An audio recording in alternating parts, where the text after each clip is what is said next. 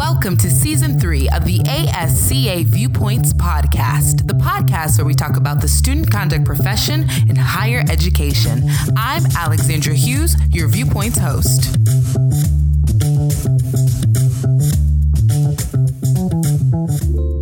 Hello, everyone, and welcome back to another episode of the ASCA Viewpoints Podcast. As always, I am your host, Dr. Alexandra E. Hughes, and we are back with another episode, another week.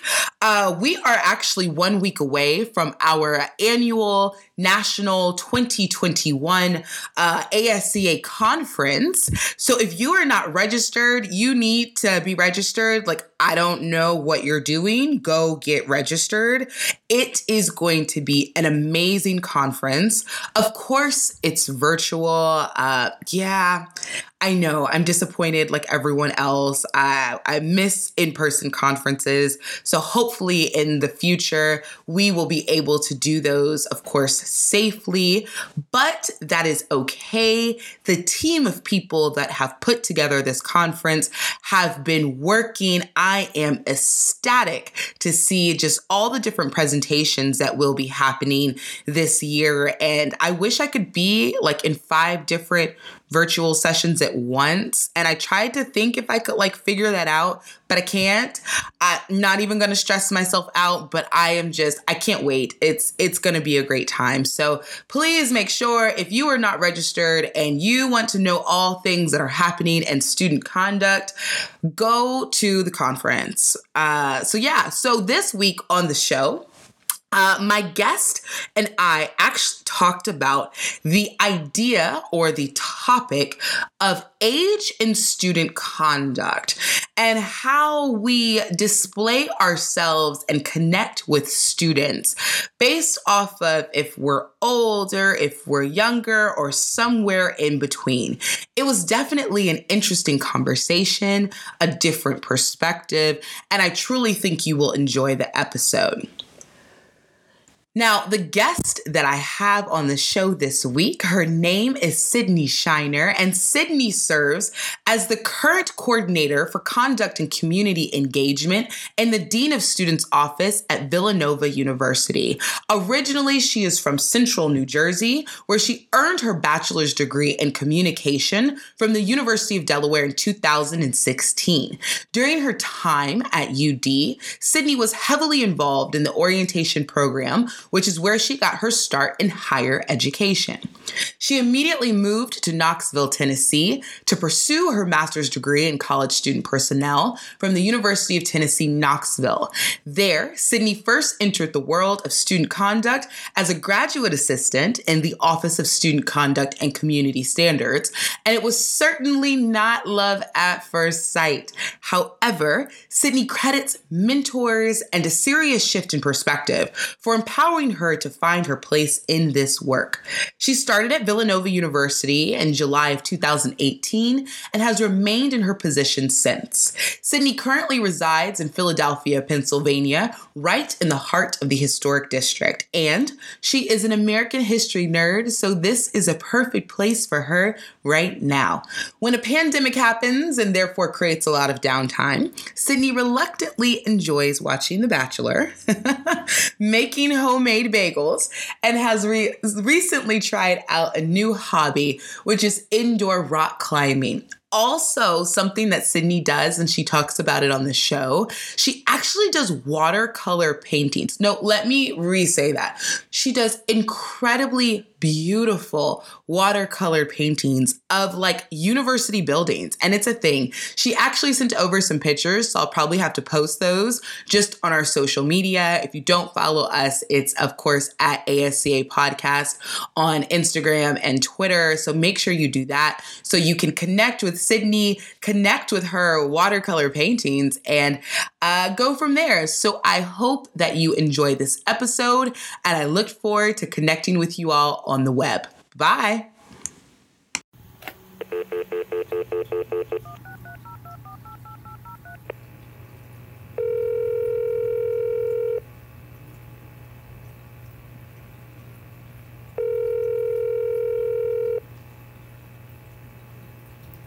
So welcome to the show. Thank you so much. We're having We're having too much fun for two student conduct professionals. I feel like we have to have fun as student conduct professionals because we deal with like the hardest stuff ever. So I think that we are probably the most fun people on campus, whether anyone else acknowledges that or realizes it.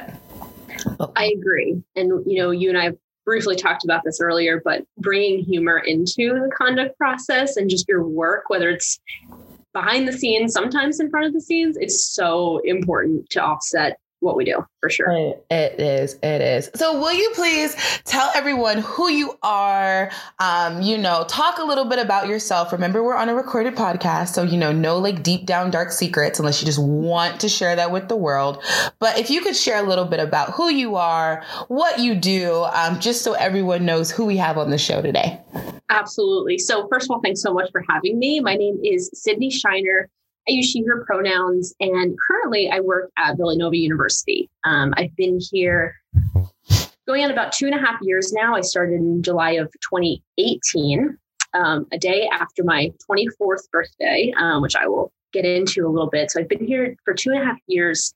And my experience in conduct really started I was a graduate assistant in the Student Conduct and Community Standards Office at the University of Tennessee. That's where I did my master's degree in college student personnel, graduated from there and came on over to Villanova. So a little bit about my role here. I work in the Dean of Students office and predominantly focus on the student conduct process. I have a little bit of a focus on our off-campus population. So I'm a lot of the times hearing some of those cases, but definitely do a lot of on-campus stuff as well. And really just across the board. And being at a Dean of Students office is really great because there are so many other things I can do in addition to being a conduct officer, which I'll also talk a little bit more about. A little bit about me. I live in Philadelphia. I live in Old City. So I am right around all the fun historic things. I pass the Liberty Bell every day on my way to work. I pass Independence Hall, all that good stuff. I over the course of quarantine, got really back into painting. So I'm actually a watercolor artist and specialize in buildings, houses, and I kind of found my niche in college campus buildings. So I actually paint college campus buildings. That's been a really fun activity that I've done, to kind of loop in my higher ed interests and what I do, but that's been a really great activity for me to do as well. So I like to bring that in. That's a really fun thing that I do. I'm an avid Survivor fan. I've never missed an episode of Survivor. So I would love to chat with people about that. And I love to cook. Okay, so I have to go back. So you paint, we need to talk about that. That's important. So you paint college buildings. Yeah. Talk about this.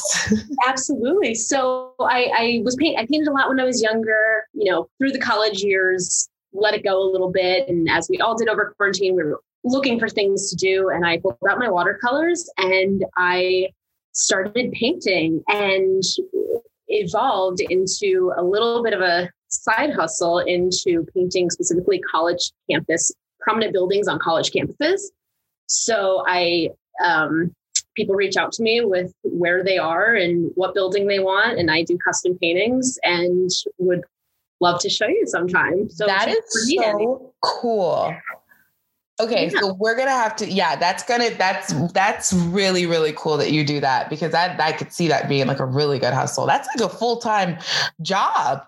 You never know where life is going to take us. So that's actually really cool. Exactly. Yeah. I really enjoy it. And all because of COVID, you just came out and you were like, hey, I need something to do because everyone, we were all trying to find something to do. And so you picked back up on that skill and the love and the passion that you have and you can do that. That's really cool. Okay. So we'll do a whole nother episode about that because clearly I'm going down a rabbit hole that has, nothing to do with student conduct in the episode, but I will do that because that's just who I am as a person, right? I'm constantly going down rabbit holes. Well, thank you for being here. We are definitely happy to have you on the show. So let's talk a little bit about this topic that we kind of had a past conversation about. revolving really around the idea of student conduct and age. Mm-hmm. Right. And I guess I'm going to kind of preface this with the understanding, and most people I think know, in student conduct, really when we're dealing with students, we're not talking about like terrible people, right? We're 99.9% of the time, they're just college students that have probably made a mistake. And we are just a part of their educational journey, right, along the way to get them to understand rules and policies, accountability, all of that good stuff. And so there is a perception of student conduct offices and the administrators and all these things that when you walk into the student conduct office, either A, we're like the vice principal's office, right? Or B, we're going to be like super old, super gray, and basically not understand anything about anything important that the students are going through. And then they walk into the office and they see you or me or whoever, right? Someone who they weren't expecting, right? So one of the things that you shared with me was that in the past, you hid your age to the students that came in due to you being slightly younger than maybe your student conduct coordinator counterparts, right? How am I doing for like kind of explaining that as far as getting us there? Okay. Perfect. Okay, we're good. So let's talk about that. Let's talk about age, student conduct, your story about like what made you hide your age. Let's get into that. I want to hear about that. Sure. So just as a little bit of background, I went to the University of Delaware for my undergraduate degree. I was an orientation leader. I was a tour guide. That was how I found my way into higher ed. So the total, that type of archetype college student. I mentioned I went to the University of Tennessee for my graduate degree, and my graduate assistantship was in the Office of Student Conduct and Community Standards. I'll tell you, the SparkNote version is that at first I hated it. I absolutely hated it. I was unsure of what I was doing in the office. I didn't see how I fit.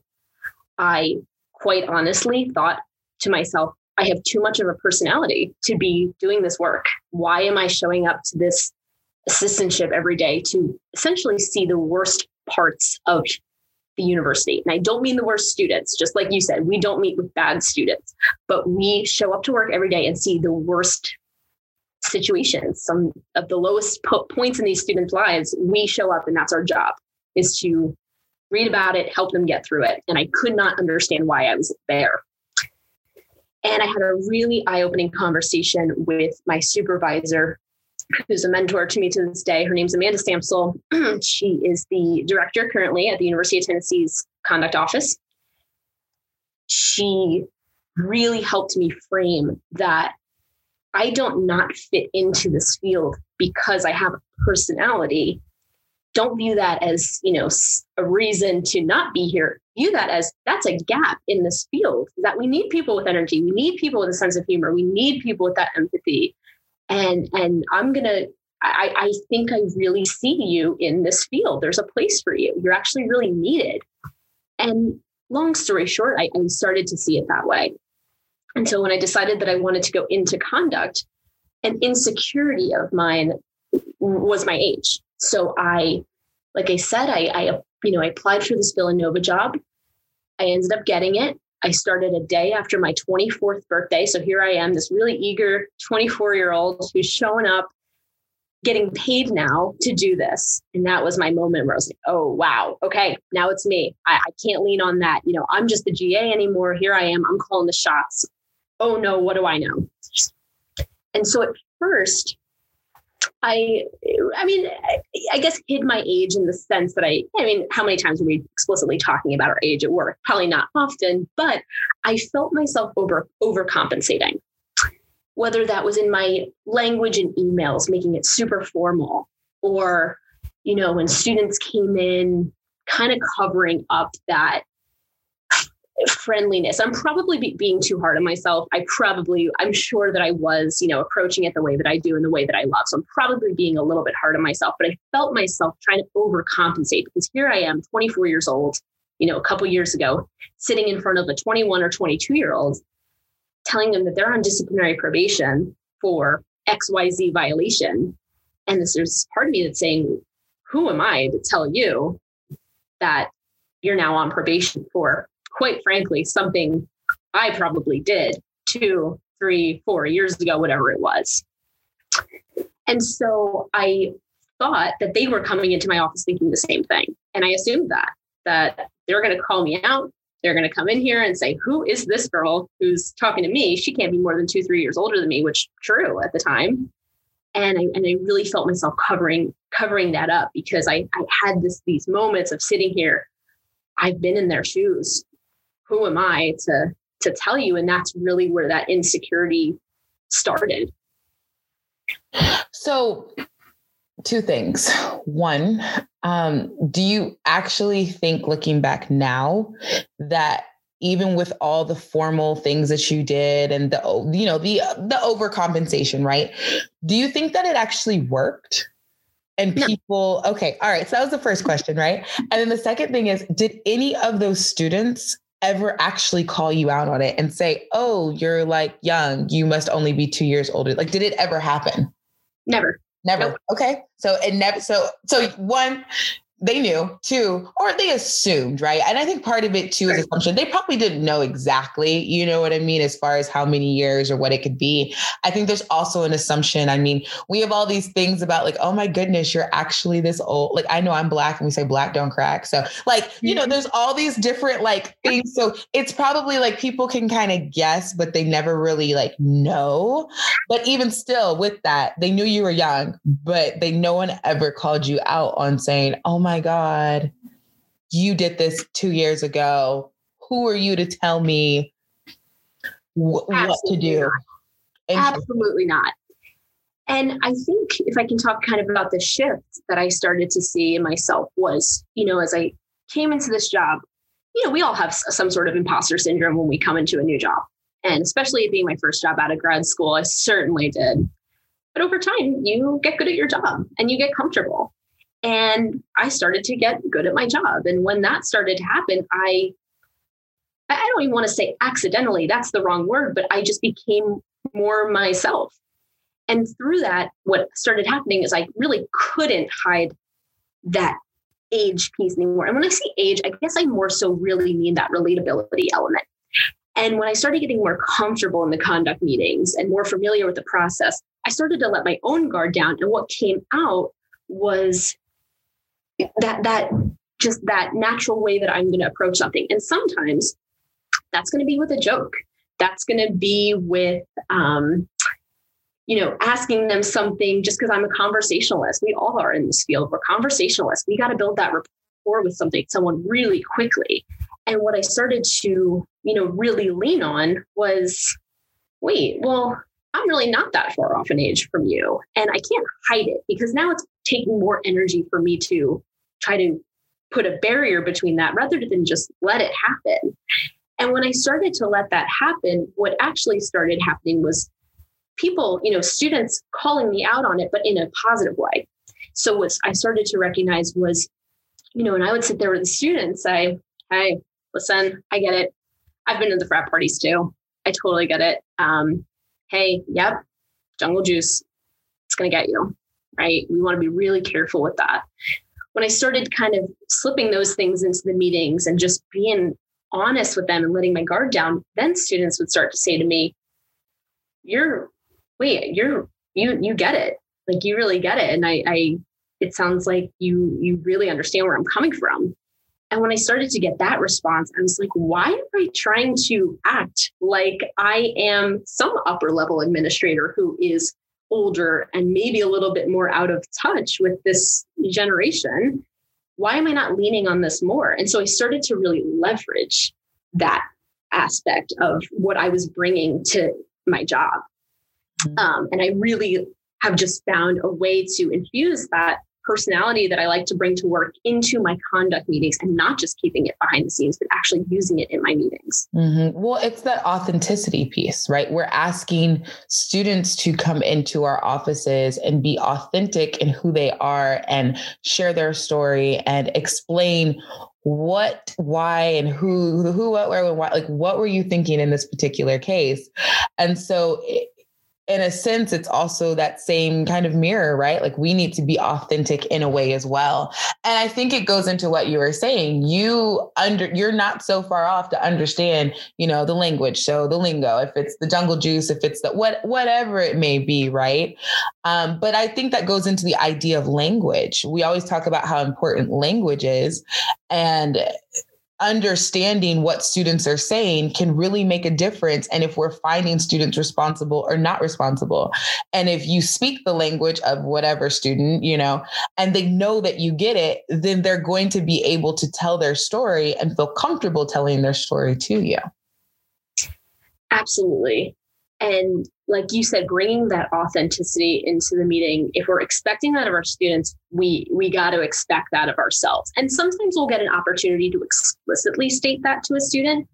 There have absolutely been plenty of conduct meetings where, you know, like I was saying earlier, I'll say to the student, hey, the RA once knocked on my door too. Or, hey, I've been to that kind of party before. I know it could get crazy. I know it can go downhill real quick. I've been there. Sometimes I am able to incorporate that explicitly, but even just being honest with yourself and given that, you know, that's going to find its way into the process by just how you're approaching it. Mm-hmm. So, you know, and I know you and I talked about this earlier, but I had this, you know, idea for maybe sometime down the road, you know, a presentation at ASCA.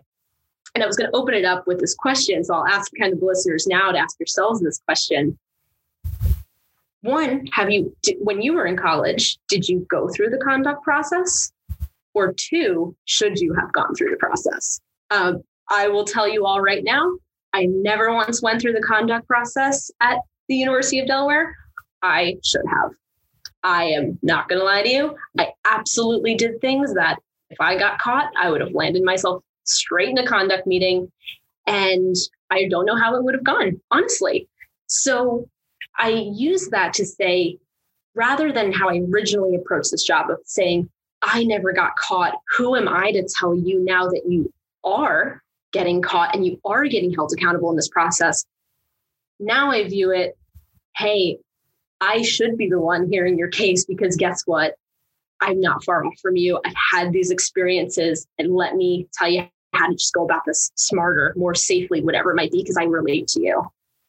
That's so true. And I think there's so much education that comes into those conversations because of experience. And I think in life, we recognize that, right? Like, you talk about parents and grandparents, you know, I talked to my dad, he's almost 70, and he says, well, I've done it before. Like, I have life experience, Alex. Like, I've been there, I've done that. Now, yes, things have changed. Like, the internet didn't exist when he was, you know, my age or any of that stuff. And so, yes, there's always going to be differences, but it's also the experience of life that gets people to understand, like, I know where you're coming from. And even those educational conversations, I'll take it a step further, because you know what jungle juice is, and because we know how it can impact different situations. Even me being able to talk to students and say, it has pineapple. I understand that you believe that you understand how much alcohol that you can consume. And maybe normally that's the case, but anything with pineapple juice cuts the alcohol taste. So you really don't have a good frame of reference. And I think it's all of those experiences that allow us to be able to talk to students and say, hey, like, and really being able to understand, okay, you're telling me you had, you know, if it's a red Solo cup with this much amount, well, I know what this is made of. So I know that you really don't know what's in there. And honestly, I don't know if anyone ever knew what was in there.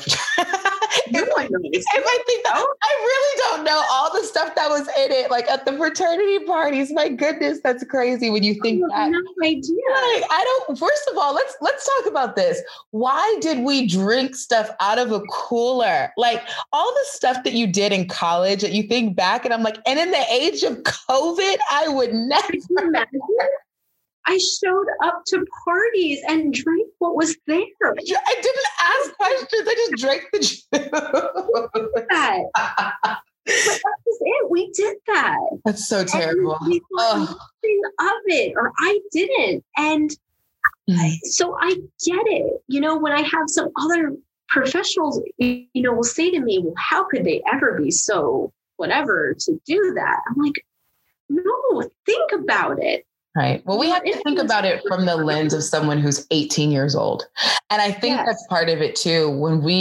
Whenever I look at conduct cases, and even when I'm looking at this idea of would a reasonable person know, I take it a step further and I say, would a reasonable person at my age who has a job, bills, this, know, but would a reasonable person who's 18 straight out of their house, had any type of freedom before, all these different things, would they know?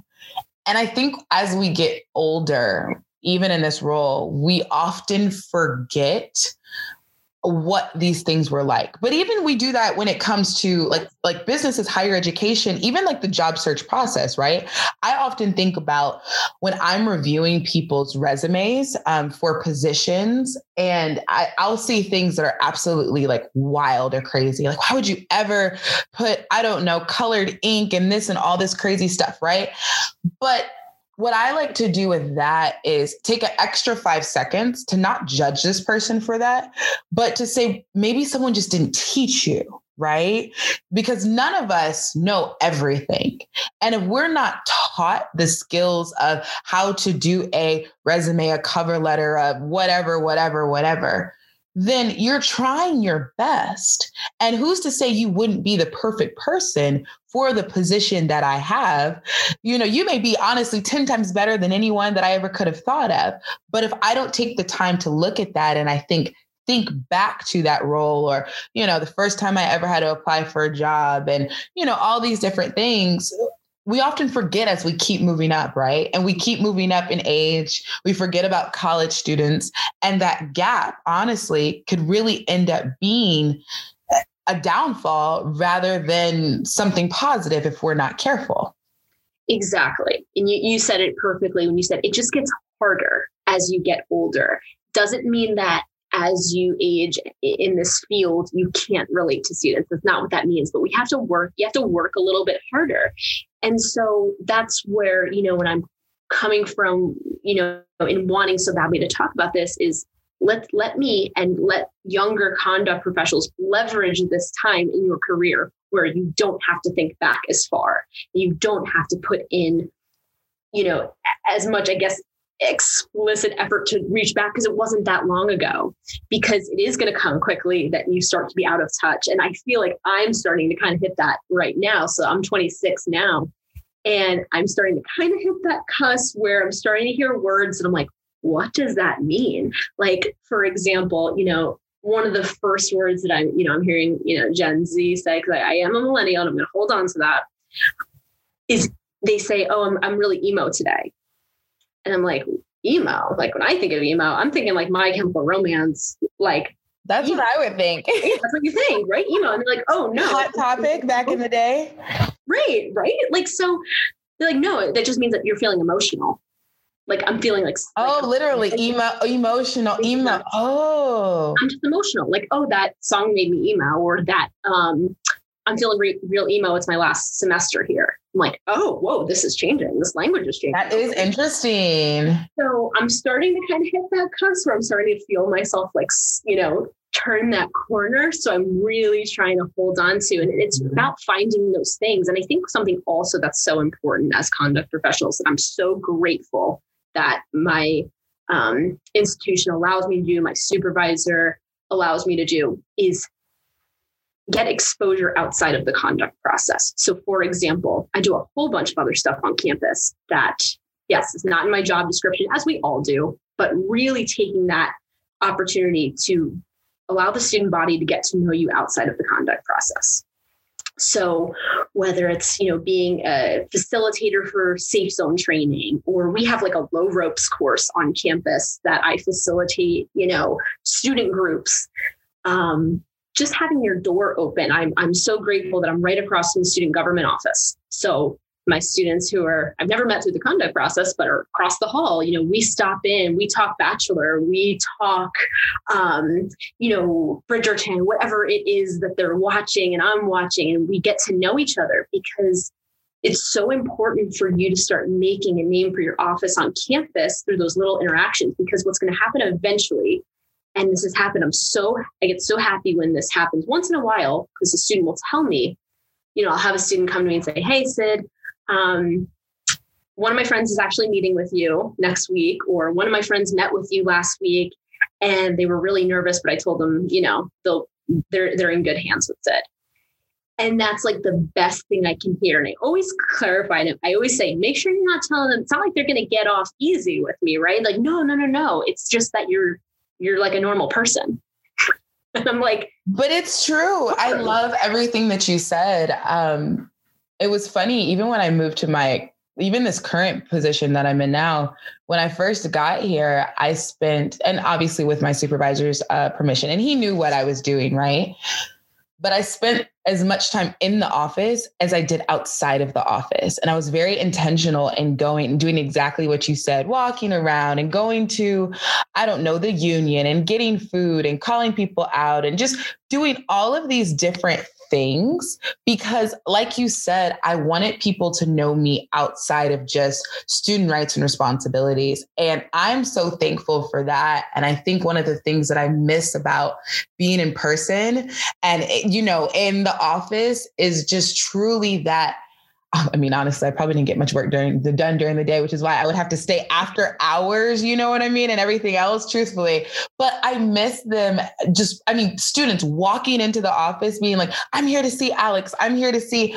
And I mean, it would have nothing to do with student conduct, but they felt that my office was a safe space, which I think is incredible when you are the student conduct officer and you have the ability to do all the things that we do.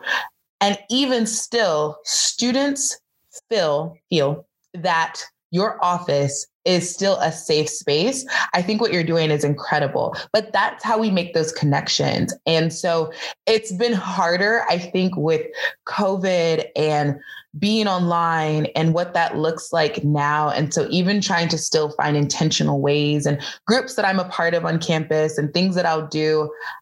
Or in this case, last year I got TikTok. I truly got TikTok because I needed to understand what the students were doing. I've kept TikTok because I could care less what the students are doing. And it's the most fantastical, amazing thing ever. We all did it. We all resisted. And then we all did it. And we even got to the point, I'll tell you, in my office, we even made a TikTok. So we just really went for it. And we just ran with it. You know what? I'm here for it. I absolutely love that. Cause I was like, this is the best thing ever. And I know the people in my life get so annoyed because literally every day I'm like, I saw on TikTok where I keep saying the most used phrase of 2020 was there's this TikTok where. Or did you see this TikTok where? It is so bad. I've even done it with students and I'm like, I saw this TikTok about, and they're like, I said, oh yeah, I know about TikTok. Or when I come across, like one of the students that works in our office has a TikTok, cause you know, sometimes it's by region. I don't know how the algorithm works for TikTok, cause I'll see things in like Atlanta where I'm from, but then I'll come across students here and it's weird. But anyways, I came across his TikTok and I was like, nope, I don't want to know. I don't want to see. I don't want to. Luckily, it wasn't anything inappropriate, but it was so funny because I think we were in a meeting and I said, so I saw your TikTok where you were, and he was like, oh! I was like, yeah, you better watch. You better watch yourself. Great segue into posting on social media, and nothing disappears on social media. And it's a great segue. And to be like, yeah, I did see it. I saw your TikTok. So talk to me about this. We've talked about students and how it's worked. What about other professionals in the field? When you are at, you know, whether it's student conduct conference, I don't want to just say ASCA, but more so just, I think all the ACPA, NASPA, I mean, there's so many just different things. And whether it is a conference, whether it is just engaging with people, and maybe there's a separation, I probably should make this distinction. I think higher ed is a little bit better than like the faculty academic side, because I think all of us on the higher ed side, we different shapes, sizes, this, that, whatever, ages, we're a little bit more, I think, and maybe I'm just partial to us. I think we're more inclusive. But then you have faculty members that are not in, you know, the student affairs type of side. So what has your experience been, I guess, with other professionals? That's a great question. And I would agree with you that we are such an inclusive field, and it's, you know, it perpetuates itself. It's inclusive. So people want to get into it, and then they stay in it, and then they're the people who are inclusive. And it's just this awesome perpetuated community that I do really think we are really exceptional in that, and not by any means perfect, but I think we are an exceptionally inclusive field. I can't think of any explicitly, you know, negative experiences that I have with professionals. I think if anything, I have censored myself and not given myself opportunities and put that barrier on myself when it comes to interacting with higher level, upper level administrators. And then I realized that when I do voice my opinion, when I do put myself out there, it's received really well. Because in the conduct field, generally speaking, I'm the youngest person in the room.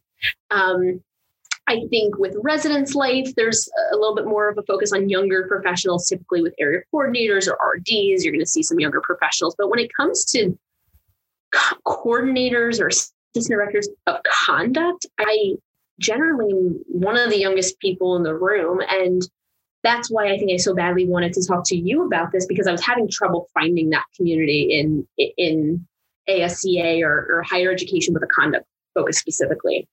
And so I know that we're out there, but it's definitely a skill to be able to navigate these meetings where, yeah, I'm talking to VPs and I'm talking to deans and I'm talking to directors who are generally a lot older than me. And I have really found that they are super receptive. And it's, you know, kind of at the point where, you know, people that I work with here, they'll say, you know, Sid, you're young. What do they mean when they say this? Or, you know, what do you think? You know, you're not far out of college. What's kind of your inside, you know, view on this? And I can kind of share that. And again, so it's that leverage. So I think that other professionals actually really gravitate toward people, you know, closer to my age. And I really have not experienced any sort of people, you know, not listening to me or not feeling, you know, not hearing what I say is valid. And maybe I'm just not noticing. Maybe I'm just choosing to not notice this.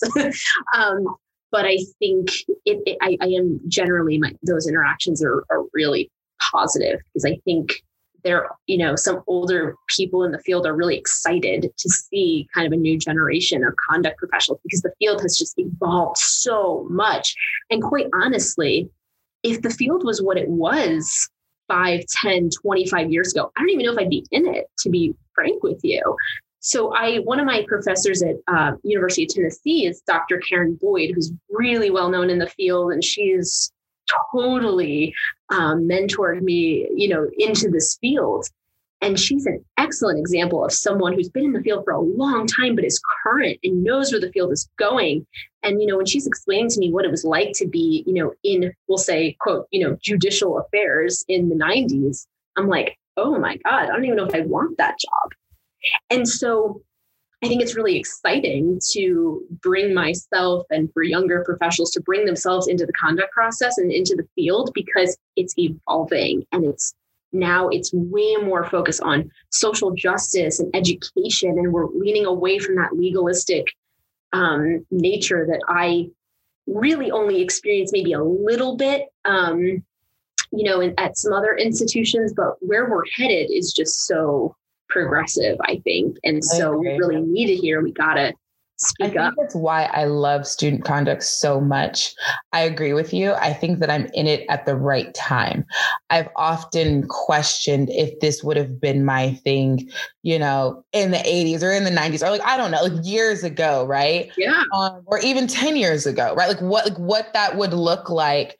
And so I agree with you. I love the direction where it's going. And I think that people who have even been in it, like you said, Dr. Boyd, who's been doing this for years, the people that are still in it, who have been doing it, they love it to the point of where I think they're very intentional with ensuring that they are current, because if you weren't intentional and you aren't current, when someone says something about, I don't know, someone posted something with Instagram, TikTok, whatever it may be, the internet didn't exist years ago. So like, how could you, if you weren't aware of how these things worked, then you wouldn't be able to navigate these conversations with students. Even, right, talk about staying current. You know, if you're dealing maybe with a certain kind of case, maybe a Title IX case that involves a certain dating app. Well, hey, I can tell you the difference between Bumble, between Her, between Tinder, between Grindr. Like, I know the nuances because that's our generation. Is I can tell you what the difference is between those apps. So where someone who maybe didn't grow up with that, they think of it all maybe as match.com. I don't know. And I'm like, no, it's way more nuanced than that. So maybe that can actually really impact how we're going to hear this case because I know the differences and I know the nuances, whether it's language, whether it's TikTok versus Snapchat, you know, so it's really important to give attention to those younger conduct professionals. And even the, like you said, the nuances of each one and what it means. I also think it'll be incredible to see how, you know, I'm a researcher through and through, to see how COVID has impacted or, well, we're in it right now, but will impact like this next generation moving forward, because I think you'll have a whole generation of people, whereas before it was like, oh my God, you met someone online on Match.com. Like, oh my God, why would you do that? Well, now you have a whole year in which we were inside the house, which I'm pretty sure this is an arbitrary number. 98% of people who met each other probably met on an app of some sort because you could not meet in a traditional, I don't know, bar, restaurant, whatever, wherever people would meet. So now you probably met someone on an app. So now you're going to have a whole generation of people where that's going to be normal, or that's the whole way they got together. So I think that's just, it's incredible to see how that changes the perceptions behind things. And like you said, well, what you do on Snapchat is different than what you do on Twitter is what you do on, like, it's so different. And it's important to stay relevant and consistent. And we have to meet students where they are. I always get really upset with administrators, old, young, whoever, who say, well, you know, the student has to come, we can't do this, or we are going to have to do a traditional style lecture. We're going to have to do whatever it is because that student is in college and they need to be able to sit in a lecture hall for 2 hours. And I'm like, but even you wouldn't want to do that. So why would you ask them to, like, I wouldn't want to do that. Trust me, when I have to give and I teach, when I give lectures, like I have to give actual lectures and lecture. Well, I guess now I do it from my home, but even when I do lectures in a lecture hall, I'm like, okay, what are we doing? Let's get some involvement. I don't even want to sit there. So why would I want you to sit there? So when we're talking about programming and everything else, but getting students to understand the importance of student conduct, they're going to understand it more from a 60-second TikTok than they will from a 60-minute lecture that you're going to give. And something, this could be a whole other conversation, but I think something I'm really interested in is how we are going to start adapting our codes of conduct to be more digestible from students, because, you know, we have these huge books of all these policies, and yes, you are responsible for knowing them. Absolutely. We know that our students are not sitting there reading 100 pages of a code of student conduct. So do we need to start making 1-minute videos to highlight these really important policies? Do we need to start getting on Instagram to say, hey, here's a snapshot of what this policy looks like? Like you said, like meeting them where they're at, because is it fair anymore to hand them a book, or at least maybe in a PDF, and say, well, you're responsible for knowing these 100 pages. Yes, they are. And that is part of being the world, just in the same way we need to know laws and we're responsible for knowing our state, local, federal laws, whatever it might be. Yes. But we have such an opportunity in higher ed to meet people where they're at, and our processes can change sometimes a lot faster than government policies and whatnot. And that's why I love it, is because, you know, and again, this can vary per institution, but we just have the ability to make those changes at a quicker pace. And so I always say there's a reason I work in higher ed and I don't work in law or government. While there's a lot of parallels, I just love that student element and that educational element.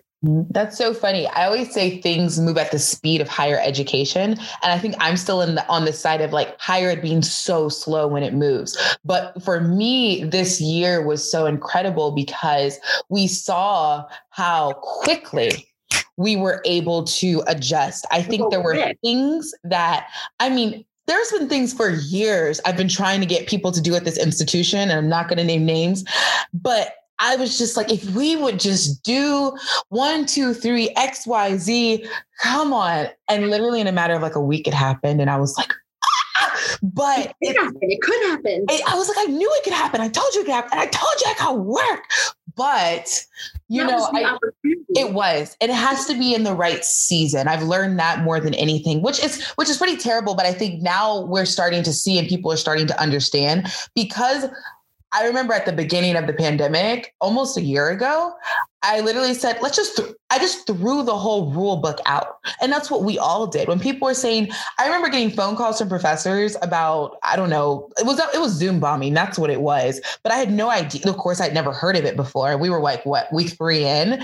And a professor was like, well, all this happened. What do I do? And I said, that's a great question. Let me think about that. We were literally making up stuff. I know Christine with ASCA, she had all of those just like almost like town hall meetings of us coming together, just saying, what do we do? And those were great because we were able to really kind of just, think about things and come together and kind of create. But I think if we can still continue that same idea of recognizing and realizing that there might be something that could work a little bit better to meet our students, then maybe we should at least look into it and bridge those sides, right? Like we still have that 100-page student conduct PDF, but now we have some TikToks of me dancing, talking about it. I mean, I'm so, honestly, I can't wait to get back to the office because I'm so here for partnering up with my students and making some TikToks and doing the whole thing. So I'm completely 100% down. Yes. I mean, like you said, the rule book is gone. It's absolutely gone. And so, why not hop into a TikTok with some of your students and use that to show your personality and show your office in a way that you want? Because like you said, it's just, we proved that changes can be made. They had to be made when they said unprecedented times. And then you actually had to face the fact that you didn't have a precedent for the case that you were hearing. You're like, oh, I get it now. That's what unprecedented means. I'm setting it. I got it. You're exactly right that we proved that we can make the changes. And so let's just not go back. Yeah, no, I think we should still continue to move forward. So Sid, is there anything that you would like to share with our audience? I don't know, a book, a recipe, a watercolor set, anything that you would recommend. I used to do this when we started to get through COVID, foolishly thinking that it would be over in a couple of months. Mm-hmm. But, is there just anything that's giving you life that you're just here? I know you shared the watercolor, but is there anything else that you would recommend to our audience? Yeah, I was thinking about this. So first of all, if you would like an original watercolor, reach out. I'm sure you'll share. What's your social info? Where can people find you? Share that with our audience. Yeah, people can find me. I mean, I'll definitely like to connect with people in the field. I do have a role that students don't follow me on Instagram until they graduate. I promise you I'm not doing anything that I wouldn't want to show them. It's more so to protect them. I say, I don't want to know what you're doing. So let's, hold off on that. But I'm happy to connect with student conduct professionals. So you can find me on Instagram at Syd Shine, SYDSCHEIN. Happy to connect with you over that. Shoot me an email at sydney.shiner@villanova.edu. But I'm mostly on, Instagram and just via email. So reach out if you're interested in any sort of artwork. As far as a recommendation, I am going to recommend a book that I always recommend. I would recommend it to anybody, especially student conduct professionals. If you have not read Know My Name by Chanel Miller, I highly recommend. Chanel Miller is a young woman who, when she had just graduated college, she was sexually assaulted by a student who went to Stanford University, who also happened to be on the swim team. It was a really high profile case, and the book is from her perspective. It's called Know My Name because she actually spent a lot of the case and a lot of the trial under an anonymous name. She went by Emily Doe, and this book tells her story, and it focuses a lot on the criminal process, but she does dip a little bit into the student conduct process. And so I just highly recommend it for any student conduct professional, but quite honestly, just anybody in general. She's hilarious. It's relatable. It's insightful. It's really an incredible read. Okay. I haven't heard of it or read it. So I think I will add that to my list myself. I've just now gifted myself Audible because I was like, I don't have time to like read stuff. And I'm a big podcast person, obviously. So I was like, well, maybe I should just get Audible. So it's like a podcast and it's reading. It's been fantastic. I've now accomplished even more stuff. So I'm like reading a book and listening to a book at the same time and multiple. It's just, yeah, audiobooks are the way to go. I'm like here for it. So I will add that to my list. Well, good. Well, said, it was amazing to have you on the show. Please come back because I would love to continue this conversation. I'm also curious about, in a certain amount of time, right? Like your experience as you progress through this field. So maybe we'll have to have you come back like every, like so many years. And like, I probably won't even be hosting the podcast anymore, and it'll probably be some type of like virtual hologram type thing, but we're just going to come back together and do it and be like, well, we just have to, because we started this. We have to. I mean, I would love to, Alexandra. You've been awesome. You made me want to reach out to you. Oh, thank you. So you really set this in motion, and I'm just happy that I could kind of help and shed some perspective. But I would love to come back. I have a million and one things I could talk about. I love the ASCA community. I'm devastated that we won't be able to see each other in person this year, but hopefully, this is hopefully the last year. Maybe we need to be virtual because it's my favorite week of the year. Mm-hmm. And I'm sad that we'll have to do it differently this year, but it's still going to be great. I love the community and I'm just excited to just be in this field. Well, wonderful. Well, with that, we will talk to our audience next week. This episode was produced, edited, and hosted by Alexandra Hughes. That's me. If you're enjoying the podcast, we ask that you like, rate, and review us on Apple Podcasts or wherever you get your podcasts. It really helps others discover us and become more visible to our podcasting community.